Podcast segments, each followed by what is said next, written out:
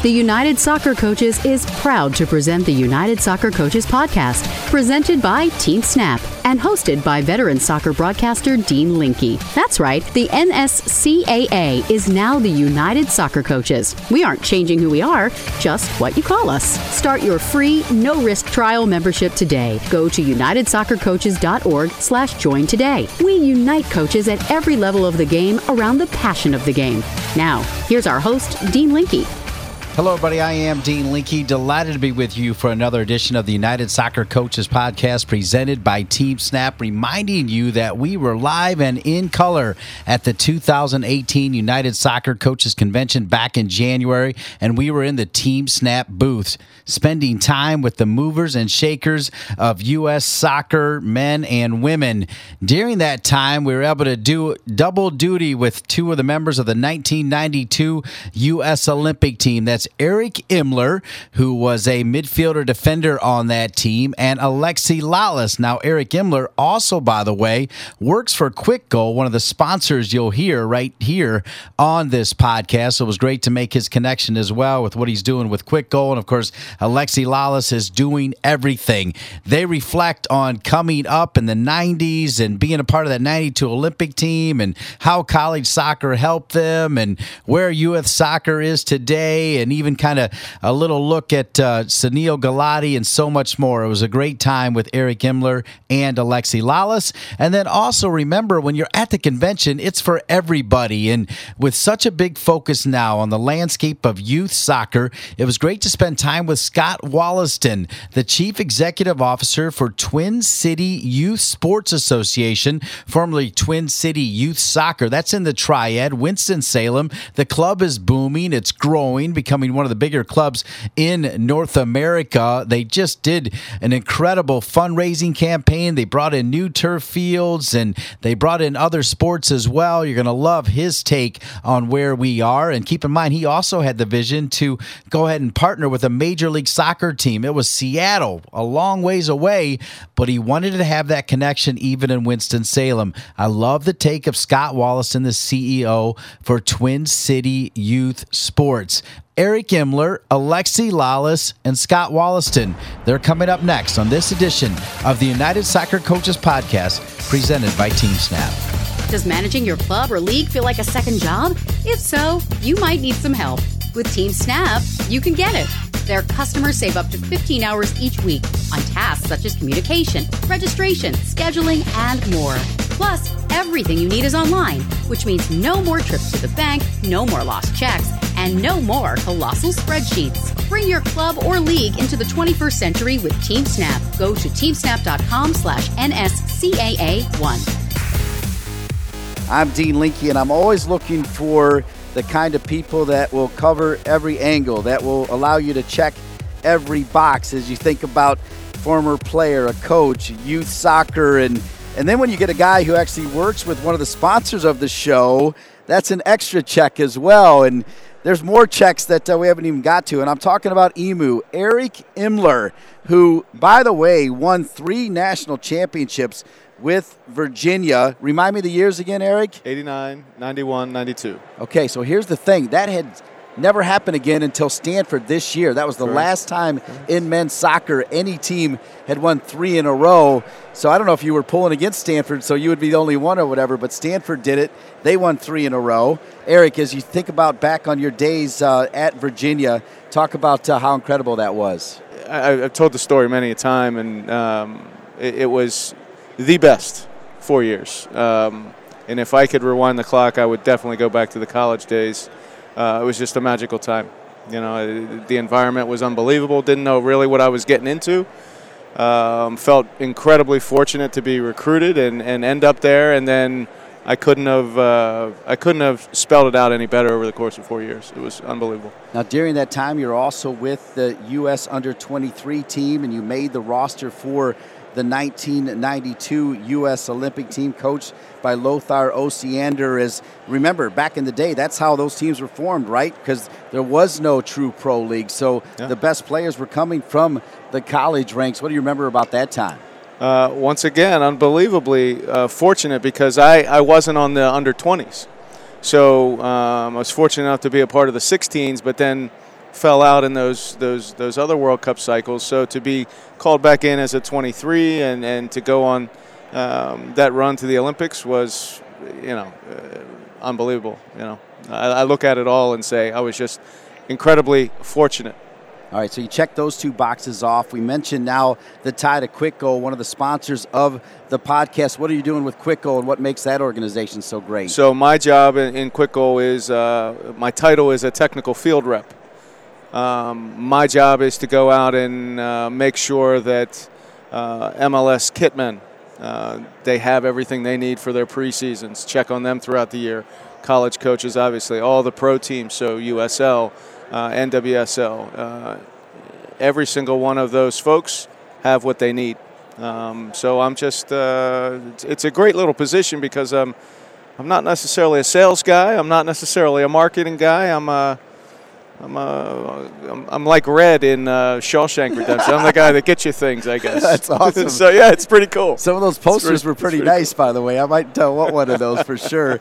All right, Eric. Also, youth soccer and developing right. the future, which is you know such a big topic uh, these days with U.S. soccer. You play a key role in that. In fact, you're starting your own club. You've got the floor. Tell right, us about right. that. Yeah. So um, fortunate enough to uh, meet a gentleman down in uh, Waxhaw, North Carolina, where I uh, I live now, and um, he, he, approached me and said, "Hey, I'm going to build three brand new fields, and I need somebody to help me get this off the ground." So I don't believe in my lifetime I'm ever going to be presented with that opportunity, so I'm going for it.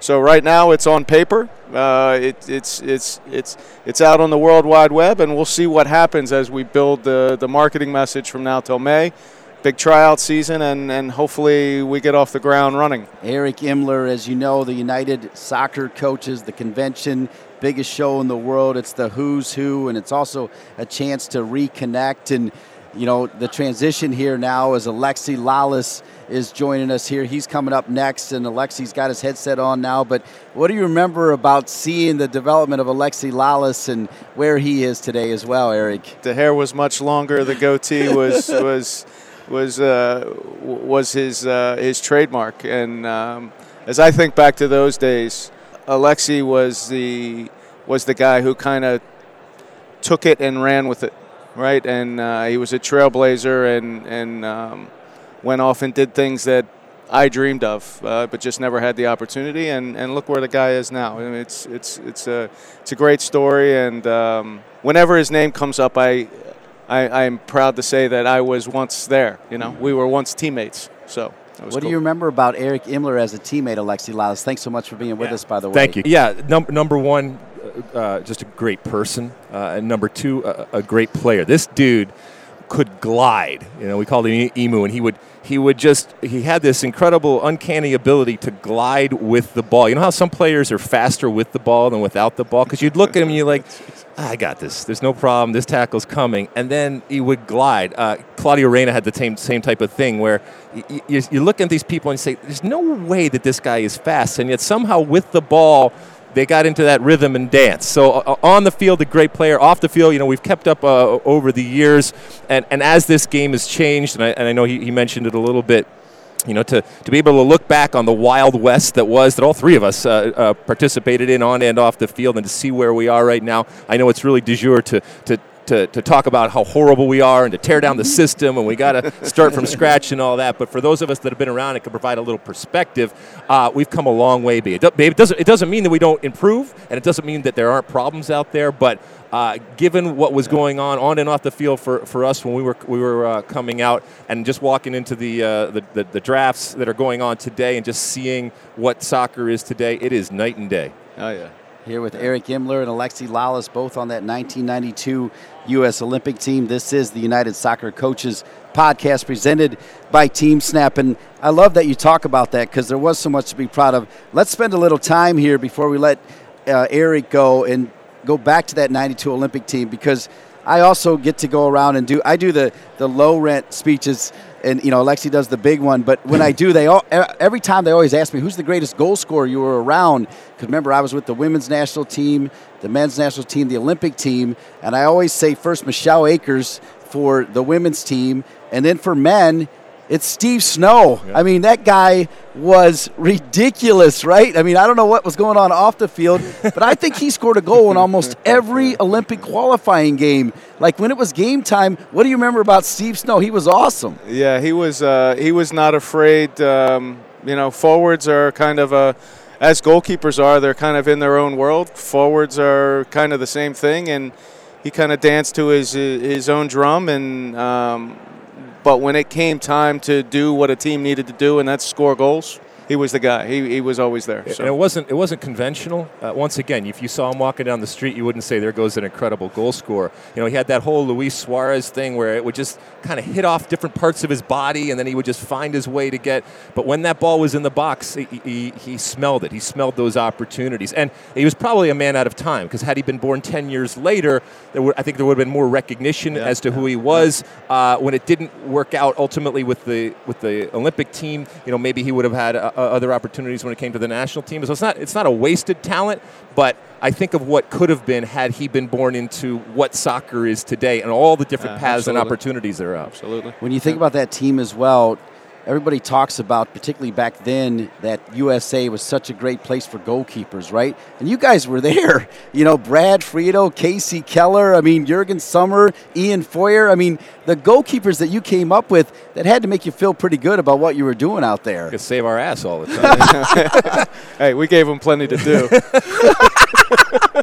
But they were big time, right? I mean, could you tell right away these are special goalkeepers? Yeah, I mean they, you, they they saved the ball. They they wanted to save the ball. You felt confidence uh, behind you. But you know, you look at that generation of players. Whether whether it's uh, you know uh, uh, we're talking to Eric now, but you look at Dante Washington and Cobi Jones and Chris Henderson and all of these different guys that uh, that, that that were so important and were such a huge part of my life. I mean, we traveled the world, whether it was through qualifying or the actual games, and then to, you know to the Olympics. But we also grew up together because we were at that age. I know people talk about the, the growth of players now when, you know, when you're 15 and 16 and stuff like we're, we were a little bit older, but relative to what American soccer was, it was incredibly formative years, and we, we learned a lot. I know I changed as a soccer player, but I also changed as a, per, as a person going through these incredible experiences, these, these unique experiences that nobody had been through, and you know we'll still walk around and we'll see each other, and uh, it's been what 20 plus some years uh, since Yeah. then, but it's still an important part of our life because of those experiences that sometimes have nothing to do necessarily with even kicking the ball.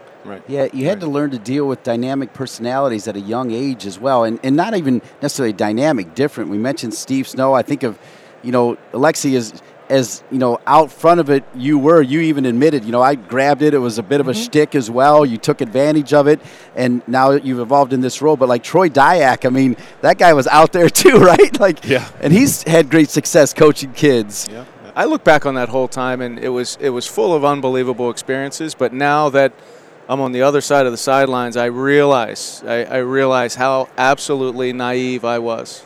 Like I, I just I never real I knew it was a great thing. I knew it was an unbelievable experience, and it was something I would remember forever. But uh, the more years that go on, the, the more I realize how much I didn't even really understand what was going on. I mean, when we were there, Claudio was being, I thought he was going to sign with Barcelona. Yeah. Yeah. You know, like, and, and you had Dario Brose who was going to Europe, and Curt Onalfo went, went to Europe, and uh, all these things happened. And during that time, when we're talking about Kasey Keller, you know, with the bust up, and, and, and ends up going on to start his international career. I mean, And there was no there was no MLS. There was there was no there was no MLS. Obviously, no NASL, no USL. Yeah. You know, no professional soccer. I, I mean, there was some professional soccer, but a lot of it was indoor. So it was a real Wild West type of feel for Sure. what you had. And so, you know, we were all fighting amongst ourselves for position. We were all fighting amongst ourselves for attention. We were all fighting uh, uh, amongst ourselves to a certain extent to be noticed, uh, to have opportunities that, that came along. And just like anything else, there's there's drama that goes on on and off the field. But it is it is managing personalities and dealing with personalities as a young age, and that's why I think it's so important for, for kids to whether they play soccer professionally or not is, is irrelevant. But being involved in, in team sports and having those that dynamic and being able to understand it and being forced to deal with others uh, and and ego and drama and all the things that encompass uh, being a part of a team, I think it makes you a better person. It gives you tools and skills that are going to help you going forward, even if you never play soccer again. as we reflect, and we'll let Eric Imler go here and then transition to Alexi Lalas. Uh, when you think back on it, remember you were college kids and you were playing against uh, perhaps on some of these teams professional players, but then you think about the success and you just said so many names. Were you disappointed you didn't make it to the second round, or were you just happy to be there? What do you think about that now today?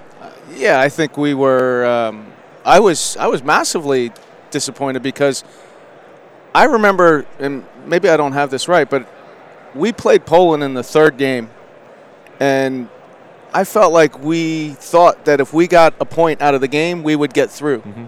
And that would be all that we needed. And we went up one nothing.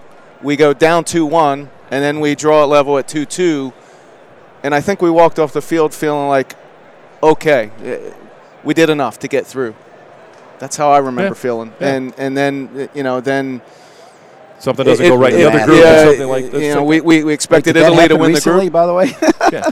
yeah. But I, th- I think we ex- I think I know we expected more, and okay. I think we didn't quite live up to it, and that's why it, it's so important to take these opportunities because you never know gonna, when they're going to come around again, and it's easy in our older age to look back and say I would have done this, and that's kind of how life works and how everybody uh, everybody does it. But I I think I think about you know, was it was it something that haunts us? No, I don't. Th- I don't want to speak for you, but it does. It doesn't haunt us. But I think that there was a even back then something that hopefully never goes away is this this American mentality that you know everybody believes from the outside that we're not good, but give us the opportunity, and even at times we're not we're outmatched when it comes to the skill we'll, we'll figure out a way to win. And there certainly was a, a grit uh, part of that team. It wasn't, it wasn't, we weren't just hoofing the ball all the time, but there was a grit part of that team that we thought w- would carry us into areas that previously hadn't been um, seen from a U.S. men's national team perspective, right. or in this case, a, uh, an Olympic perspective. So that, that was that was disappointing. But but all in all, look, you know, we we we whether we won a medal or not, we will always have that memory and the friendships and the and the times that we shared. Yep. Yep. Eric Imler, as uh, we say goodbye, uh, reflecting on your time here this year at the convention and with Kwik Goal and that connection now to Team Snap on the podcast presented by Team Snap. Uh, what are your takeaways uh, this weekend? You know, we come back to the, the East Coast. Last year we were in LA. It's always good back to, to get back to Baltimore and Philly. Kind of, it seems like it kind of rotates between those two. So it's always good to get back here. It's got a I've been coming to the show a long, long time. It's an event you highlight on the schedule every year because you know you're going to see so many, so many faces and so many folks, and uh, it, it's just an awesome four or five days that you probably need a, a week to recover from. but uh, well yeah, said. no, it, it's always good. Eric Imler, thank you, sir. Three-time, three-time national champion at Virginia. We'll have more with Alexi Lalas when we come back. It's the United Soccer Coaches Podcast presented by Team Snap. Looking for ways to improve your training sessions? Kwik Goal has supplied the highest quality soccer goals, seating, field, and training equipment for over 30 years. From backyards to the world's greatest pitches, Kwik Goal has products essential for every level of the game. As an official partner to the United Soccer Coaches and technical partner to U.S. Soccer, Kwik Goal knows what equipment you need to take your game to the next level. Visit kwikgoal.com to satisfy all your equipment needs. Now, once again, here's our host, Dean Linke. Welcome back to the United Soccer Coaches Podcast presented by Team Snap. I want to thank Eric Imler for joining us. Alexi Lalas staying behind. Alexi, you said it. It's good to reconnect yeah. with uh, some people you played with, right? It, it's amazing. I mean, just the, the, the, this convention, and I've been a bunch of times, and each and every time you just start walking and you just run into every person from your past. Whether you recognize them or not is another thing, but everyone that you want to see, everyone that you probably don't want to see, and it is soccer central. And for those of us that are junkies like like us, it's it's wonderful. Uh, you're ready to head out by the end of the, the convention, and you get you get a little bit overload at some point. But ultimately, for, for those of us that just love this game and breathe this game, to be able to, to be amongst so many people, other people that also do, because sometimes we're, we're fragmented and, and kind of scattered around, and you don't, you don't recognize the incredible depth of passion. Um, and the knowledge that exists in the soccer community and the fact that it has gotten so big. We're, we're a couple of older guys, so we've seen this growth and growth, and so maybe we have a better perspective. But I think you, you learn a lot and you certainly have a good time at these. Well, you're so right because they cover everything youth, Mm-hmm. high school, pro, men, women, and even college. And I want to talk a little bit about college because uh, Mm-hmm. before you came on, Eric Imler was talking about the fact that Virginia, you know, when Stanford won the national championship this year, Lexi, they became the first team since Virginia when Eric Imler was on the team to win three in a row. Like that doesn't happen at the men's game like the way North Carolina, of course, rattled it off. And now it's not happening on the women's game. But your time at Rutgers was important to you in your development. Huge, huge, and not just my development as a soccer player. Obviously, it was a step up from you know high school soccer that I was playing in uh, in Michigan.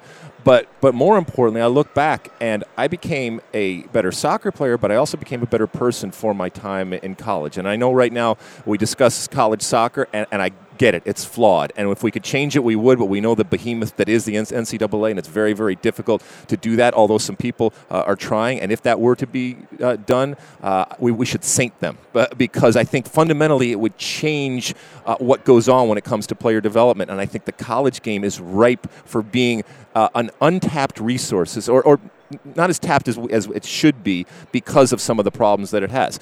And having said that, uh, there are different pathways, and college is not for everyone. But I do think that the skills that you acquire, and you know, just, just dealing with responsibility at, at, at college, and the, and the social interaction that you have, and the good and the bad things that, that you have, and, and I'm not just talking about the class, but interacting with different people, uh, moving to a different place, all of that type of i- of of experience is development. And all of that, you know, we talk so much about the the 90 minutes that soccer players play. And sometimes we forget about the other 22 and a half hours of the day that they have to fill. And if we don't send our soccer players out there in the world, the ones that are fortunate enough to be professional, and even the ones that are just uh, fortunate enough to play at a higher level, I think we have a responsibility to send them out there armed with the ability to deal with life, not just the ability to deal with 90 minutes of soccer. You've had so many tipping point moments sticking with college soccer, winning the Hermann Trophy. Where does that rank? Because that's always going to be with you. Yeah, so uh, I was uh, the other day. I, I, I read the uh, the report of this year's. Now they call it the Hermann MAC. Before Right. it was separated back in the 1900s when I was doing it, but now it's the Hermann MAC Trophy. Uh, and and it, and it, it filled me with pride and joy that this this generation now 20 some years later than when than when I do it uh, are still being awarded this and. Uh, that it's still around and that there's still this recognition of the importance uh, of the, the student athlete and doing well on the field. It was an incredible moment for me. It was inc- I was incredibly proud because uh, I had come from Michigan to Rutgers. I had never been to Rutgers University, exit 9 off the turnpike in New Jersey, let alone to New Jersey. I did everything wrong in terms of picking a school. So if you're listening and you're picking a school, don't do what I did. I, there was basically a Soccer America on the bottom uh, of this this uh, stack of Soccer Americas that op- I opened it up and there was an article about Peter Vermes, and so I read it and said, "Well, Rutgers must be a good soccer place," and I got rejected at all these places, and the and the also on the bottom was a application to Rutgers, and my fa- I, I did the application. My father called the coach at the time and said, "I got this kid. He's six foot four. Uh, he's got okay grades, and this is what he has on his SATs." And we drove out the 16 hours to New Jersey, and the coach looked at me and said, "Look." Uh, I can't give you any scholarship, but what I can do is uh, I'll invite you to preseason and I'll get you into the agriculture school. now, I grew up in Michigan, but I sure as hell didn't grow up on a farm. Right. But it was the best thing I had going. So, uh, but it was also from a soccer perspective. I, I, I loved it and I ate it up because it was a higher level of competition. It was in New Jersey, a soccer hotbed. It was better, uh, better coaching, and to have uh, the ability to go to national championships uh, and, and from an individual standpoint, to win the Hermann Trophy, it was incredibly, incredibly proud for me and for, uh, and for Rutgers University. As I said, just one of many tipping points for you as you always seize the opportunity. I mean, talk about Carpe Diem. I mean, you were all over it every single time. And I'm just going to fast forward through all of that Sure. to right here this week. And you uh, spread your tentacles everywhere. You were a part of the discussion with Sunil Gulati, and you asked him some tough questions. And what's your takeaway from your time with Sunil? I think that it, it, I think it was kind of cathartic for for Sunil. I think obviously Sunil Gulati, the president of the U, of U.S. Soccer right now, the outgoing president, he's not going to run again. He's he's been in charge for the last 12 years, and he's done an incredible amount of good, but also has come into criticism, especially when the U.S. men's national team doesn't make the World Cup. I'm fascinated by this election, uh, by the candidates, by how they're going about campaigning, by the, the, the diversity that we have, and not just diversity in terms of, of, of both men and women, but also diversity in terms of thought and background.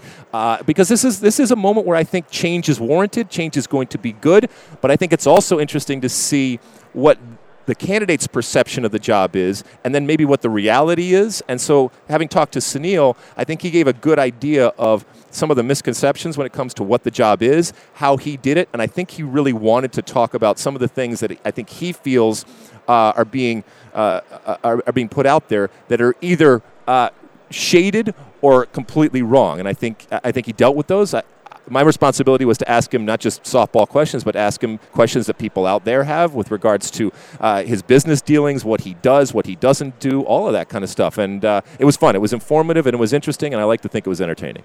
Final two things here is that we're spending time with Alexi Lalas. I know you're really busy. You were the perfect example of taking advantage of a World Cup. Mm-hmm. We think we're going to get another World Cup at Knock least shared with yep. Mexico in Canada.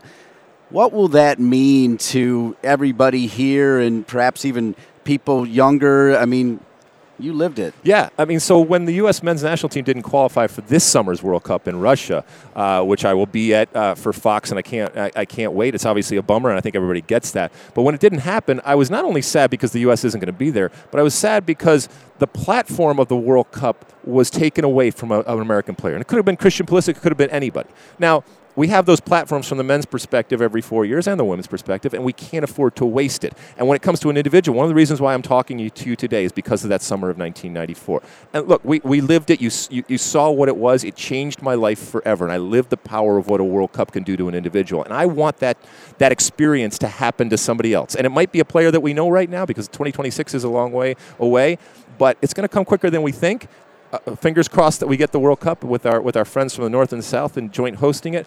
And that player, that that that player that we might not even talk about or might not even know right now, is going to step on that stage, and that spotlight is going to be shining on him. And hopefully they grab it. And I I, I did it many many years ago, and it changed my life forever. And I'm so thankful that I, that you know the ball went in the right direction and, and thing, things went well for me. I don't I milked it for all it was worth on and off the field. I had a blast doing it. I don't regret any of it. I remember most of it, not all of it, but uh, but it was great, and and I want that experience for a player in 2026. So well said, because you get the glitz and glamour of the World Cup, you get the glitz and glamour of Major League Soccer. My final question is: you think about that level, and then you think about these incredible youth soccer mm-hmm. programs, the mom and pop, and tying it all together always is the United Soccer Coaches, formerly the NSCAA. They still have, I think, something I appreciate growing up from the Midwest, that small town feel, even though this is enormous, they kind of hold everybody together. They do, and, and yeah, keeping that, that mom and pop feel is, is all fine and well, and I think that there's elements that are going to, to, to be kept, but there's also a recognition that this keeps getting bigger and bigger and bigger, and you can't you can't do some of the things that you did in the past. But the good stuff they're keeping and stuff that needs to be changed in order to accommodate this new world that we live in, that's what's that's what's going on. And look, we, we need organization, we need leaders, and certainly when it comes to coaching, we need to be able to identify, to be able to um, educate, uh, and to be able to uplift coaches. And not when I say uplift, it doesn't mean coaching young players and then uplifting to coach older players because the importance of a coach for an under eight team is equally as important as the coach for a, a, a U.S. men's national team in terms of the impact that you can have on that player, not just as a soccer player, but as a person, and making sure that there are opportunities out there for coaches to get that education that they need, to get that support that they need, and to send them out into the world with the knowledge and armed with the knowledge that they can have a dramatic impact and a positive one on not just professional soccer players, but just soccer players and people that have soccer in their life. And, and when you send them out into the world, they may or may not play soccer again, but you will have armed them once again with the tools and the skills to deal with the life. And that will have come because you're a good uh, soccer coach through the wonderful game of soccer. With that positivity, I can't let you go without asking sure. this because on social media, you are amazing because you've got this high profile job, right? And you got people telling you you're great a lot of times, but then you got people telling you yeah. you're nuts, you're crazy. You still respond to them, you know. Yeah. You you talk to them. Well, it's and I, I, I fear that I've given people a warped perception in that you know I do I probably respond more to the negative, and that's just that's just the entertainer entertainer right. in me, and sometimes it's just more interesting. And you know, if it bleeds, it leads. So I, I, I, get all that, but the reality is there's there's a whole lot more good than bad out there. But you know, I I, I can get I, uh, I can get trolled and I can get tweaked about anything, but I like to engage. And I, I've been around a long time. I've developed a pretty thick skin. If you're going to be in this game, and certainly in the capacity that, that I am, you, you better be able to handle people being critical uh, and saying horrible things about you. But, uh, you know, Twitter also I have to I have to warn not warn myself and warn everybody that while it can be an incredible focus group and it, and it can keep your, your finger on the pulse of what's going on, you also have to be careful not to completely rely on it in terms uh, of the of the problem of it being an, echo chamber. And what what what you perceive as the general sentiment out there based on Twitter might not always be the case. But for me, I look at it number one as a news source, and so I, I get all of my news and I get it immediately. But number two, I look at it almost as a video game, uh, in that it entertains me and that I play it and that I know some, I guess, some of the cheat codes, if you will, in order to have the effect that I want. And you can nowadays you can curtail a game um, and, and create it to your specifications. And in a certain sense, that's what I do with Twitter. So you think about that, there's some negativity on there, and here you are at the Team Snap booth here, and then it's also tied to Positive Coaching Alliance. Yep, Jerry I'm, I'm Smith, heading over there Brady right now. Danielle Slayton. Yep. I mean, that's what it's all about, right? It is. It is, and it's connecting people and, and recognizing that while it continues to get bigger and bigger, the, the connections that we have and the partnerships and just the communication that we have is vital going forward, especially in this world where there's so much information flying around. You know, we're at a moment right now where a lot of people are saying we need to do this, we need to do this, this is the problems and all that kind of stuff, and we have certainly plenty of problems. But the ability to solve those problems are in places like this with these people uh, that have so much experience and such a depth of knowledge and being able to utilize that and giving them opportunities to talk about their specific uh, challenges that they have because it's all different everywhere that you go. Some of it is, is familiar and some of it uh, is, the same, but a lot of it's different depending on where you play, where you're from, the cli- climate. It could be affected by a million different things. So it's a wonderful place for everybody to come together that loves this game and establish those connections and, and network, as I say. Lexi Lalas. Thank you, Dean. You're, you're doing man. a great job, my man. The big redhead number 22. We'll be back with more after this. Ready to ditch your spreadsheet? TeamSnap can help you streamline your club and league management. Their customers save up to 15 hours each week on communication, registration, scheduling, and more. Bring your club or league into the 21st century with TeamSnap. Go to teamsnap.com.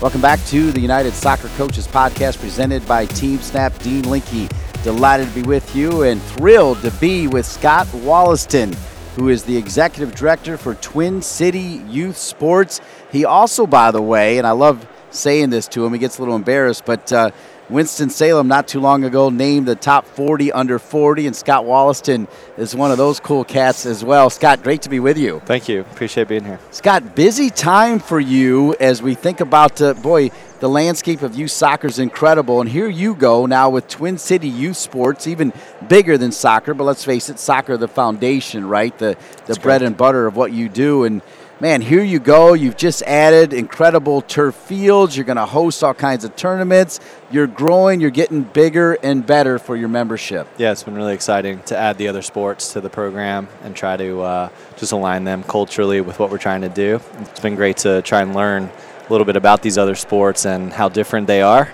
but yet that we're all trying to do a similar thing. When you were thinking about your growth plan, though, you really stepped back. You actually worked with a consulting firm to mm-hmm. figure out which direction to head and talk about that process and then talk about what you learned from it. And then, of that, what elements have you already executed and what elements do you plan to execute? Take your time. Yeah, so we contracted with a group called the Huddle Up Group out of Arizona, I'm a consulting firm to really uh, come out and look at our facilities and our programs and say some things you're doing really well. Here are what stakeholders that have either been to your facility or would consider coming to your facility, what things they feel are, are positives. You know, they did a SWOT analysis and looked at our strengths and our weaknesses, some opportunities and threats, and and from that it really framed up some recommendations for what we should do as an organization. One of the key points was that we really needed to make sure that our facility could be utilized year round. We have a great facility in BB&T Sports Park in, in Winston-Salem, North Carolina that has uh, 14 Bermuda grass fields that have, we've been able to host a lot of great events and um, and people really enjoy coming there. But the fact is, we've had to shut it down about four months out of the year because of either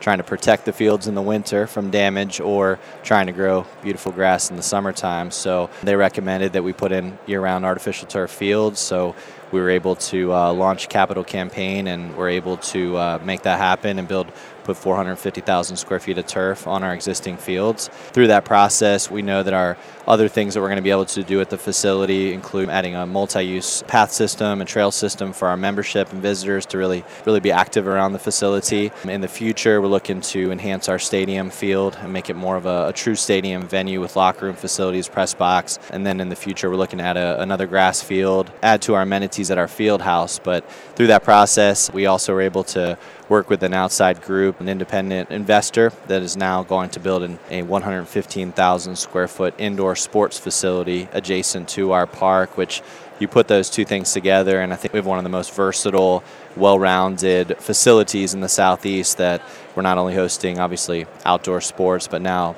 indoor sports as well. So it's been an exciting time, certainly uh, a bit overwhelming, humbling, but it's, uh, it's been a, a great experience so far not only do you put those four months back in place, Scott, but you also now can be a marquee destination for big tournaments, even regional and quote pseudo national tournaments as well. Yeah, that's correct. Yeah, we're excited about about being able to host that, host other events that we haven't been able to host. Clearly, it has these type of events have a tremendous economic impact on the area. I feel like that's a real possibility name some of those events that'll be coming to the incredible BB&T Sports Park. Yeah, so um, in the summer we host uh, U.S. Club Regionals, uh, the Southeast Regional. That's in late late June. The last several Octobers, and this coming October again, we're going to be hosting the U13-14 U.S. Soccer Development Academy Re- Regional, which is a fantastic event if you ever want to see high level soccer for that, that age group. It's pretty pretty incredible. Our local visitors bureau, Visit Winston Salem, has done a great job trying to get out there and attract some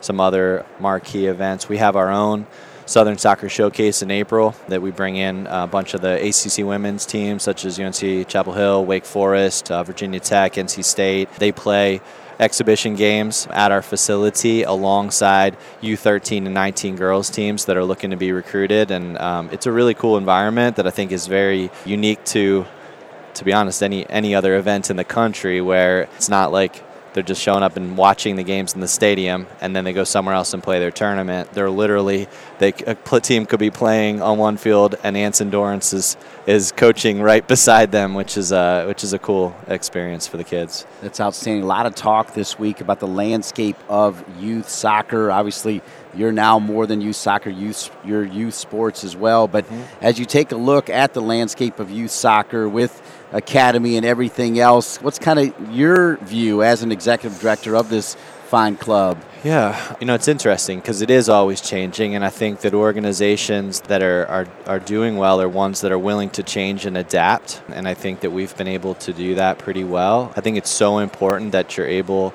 to offer every level of play. Don't lose focus on the recreational level. That's your base group of players, and we want to continue to, in our communities that we work in, want to be able to provide the opportunity to play soccer for every kid, no matter what. And I think that we have to always be focused on that. But while we're focused on that, we have to be listening to the top of the pyramid, those that are doing it, that want to produce high, high level players that can ultimately play on our U.S. national team. We have to listen to them about what we should do down through our organizations and, and try to do that. I would say, for me, if, if, there was anything that I would I would love to see changed is I think that it's getting harder and harder for coaches to they can access a lot of information, but it's getting um, extremely expensive for and obviously any in any career any profession you've got to you've got to invest in yourself. Employers need to invest in their employees to help them develop as professionals and i think everyone is willing to do that but but some of the courses and things are getting to a level that it, it's hard to send someone for a couple, three, four, five thousand dollars for a youth club to send people out to get that type of education that they need to get. And I think uh, if, and I know U.S. Soccer does a lot to supplement that and, and to make it somewhat affordable, but I think that that would be something that I'd like to see a way for our coaches to get access to that, especially at in grassroots level when it's uh, is quite expensive. But I think it's exciting. I don't think I think a lot of people have obviously made a big deal about U.S. not making the World Cup. I see it as uh, clearly a wake up call, an opportunity to make some changes. But just because something like that happens, I don't think everything needs to change. And I think we're doing a lot of, at the gra- grassroots level, I think we're doing a lot of things the right way. Things have changed a lot back in the 90s, early 90s we were celebrating making the World Cup, right? We weren't just expected to, and it's good that now we're expected to. I think that says something. Yeah. Oh, what a great take. Scott Wollaston, Executive Director for Twin City Youth Sports, incredible new turf fields. They'll be hosting all these events. And last question uh, is you link it all together, even long before you brought the turf fields in and you did the capital campaign and you talked about growth and maybe even merger down the road and everything else, you felt like it was important to exist with a professional team. And you looked around, there wasn't one really close, so you merged with the Seattle Sounders. Why'd you do that? Yeah, I mean, I think that clearly MLS is uh, paving the way in, in U.S. soccer. You know, you look at how much it costs to uh, buy a franchise, you know, 10, 20 years ago, and you look at what it costs now, that tells you how much MLS has grown. And we wanted to align with something bigger. We don't have that level of pro soccer in North Carolina, and uh, we wanted to be a part of something bigger. Like you said, we, we looked at a lot of different clubs, and there's obviously fantastic MLS teams and clubs all over. We were specifically interested in aligning with an academy that we felt was extremely progressive. We fortunately had good relationships with uh, guys like Mark Nichols at the Seattle Sounders Academy, who had formerly come from North Carolina, and he really thinks about the game at a, at a high level. When we felt like what we were really looking for, besides being a part of something bigger, we want to be part of a club that was really going to focus on educating our coaches and making them think a little differently about the game. And we've been able to get that with them and really going through some workshops with the Sounders, them coming out to North Carolina, working with our staff. It's been a really great experience for us, and we're really appreciative of that, that partnership. And finally, your team, some of them have had great success with Team Snap as well. This is the United Soccer Coaches podcast presented by Team Snap Scott. Mm-hmm. So obviously, they're an important part of what we're doing here, and they help uh, your club communicate to your coaches and, and and parents and players. Mm-hmm. Yeah, we, um, you know, obviously being on the administrative side of the club a lot, we work with a, a lot of volunteers, and uh, volunteers don't have tons of uh, extra time to go through deal with all the logistics and communication and all those things. So um, a lot of our managers use team snap to communicate with our with our individual teams. Um, you know, last minute practice cancellations, uh, making sure they know the schedules for the weekend. All that stuff. At the end of the day, your families, fortunately or unfortunately, they think about their kid, right? And yep. what their what the experience uh, their kid is having, and communication is a massive part of that. And so um, it's great to have have Team Snap and, and that resource to be able to use to communicate. You're always looking to evolve. You're always looking to learn. United Soccer Coaches, formerly the NSCAA. You always come to the convention. Mm-hmm. I mean, it, you're always here as well. Why has that organization been so important to you? Yeah, it's you know I love coming back to the convention because I think every year there's uh, it's evolving and there's new ideas and more of our coaching staff finds value in all in the sessions and you know you take a little bit here you take a little bit there. If you can take anything back it's a good thing. I think from I think more and more is being offered on the business side and administrative side which has been really great to see that involvement it is a business and you have to run it well and the expectations are higher. So getting access to some of those resources has been great. And I'm glad to see that you know that the the um, you know, United Soccer coaches are, are really st- trying to focus on both of those areas, which uh, that's uh, very valuable for me, I feel. Scott Wollaston, it has been great getting to know you. Congrats on all your success and Thanks, your growth. It's certainly exciting. Thanks so much for being a part of the podcast. Sure thing. Thanks so much. Great to have Scott Wollaston, the executive director of Twin City Youth Sports and Twin City Youth Soccer. Big things happening in their area as well. And with you, soccer, love what he said about the fine work of Team Snap and the United Soccer coaches. Also, want to thank Eric Imler, a three time national champion at Virginia, 1992 Olympian, who was joined by his teammate on that 92 Olympics team, Alexi Lalas, and then Alexi Lalas with extended time as well. Another great show. I want to thank each and every one one of you for listening. We'll see you in two weeks right here on the United Soccer Coaches Podcast presented by Team Snap. By being a member of the United Soccer Coaches, you are a part of the world's largest network of soccer coaches. Here, you can find coaches who are passionate about bettering themselves and their players. Go to UnitedSoccerCoaches.org to find out more.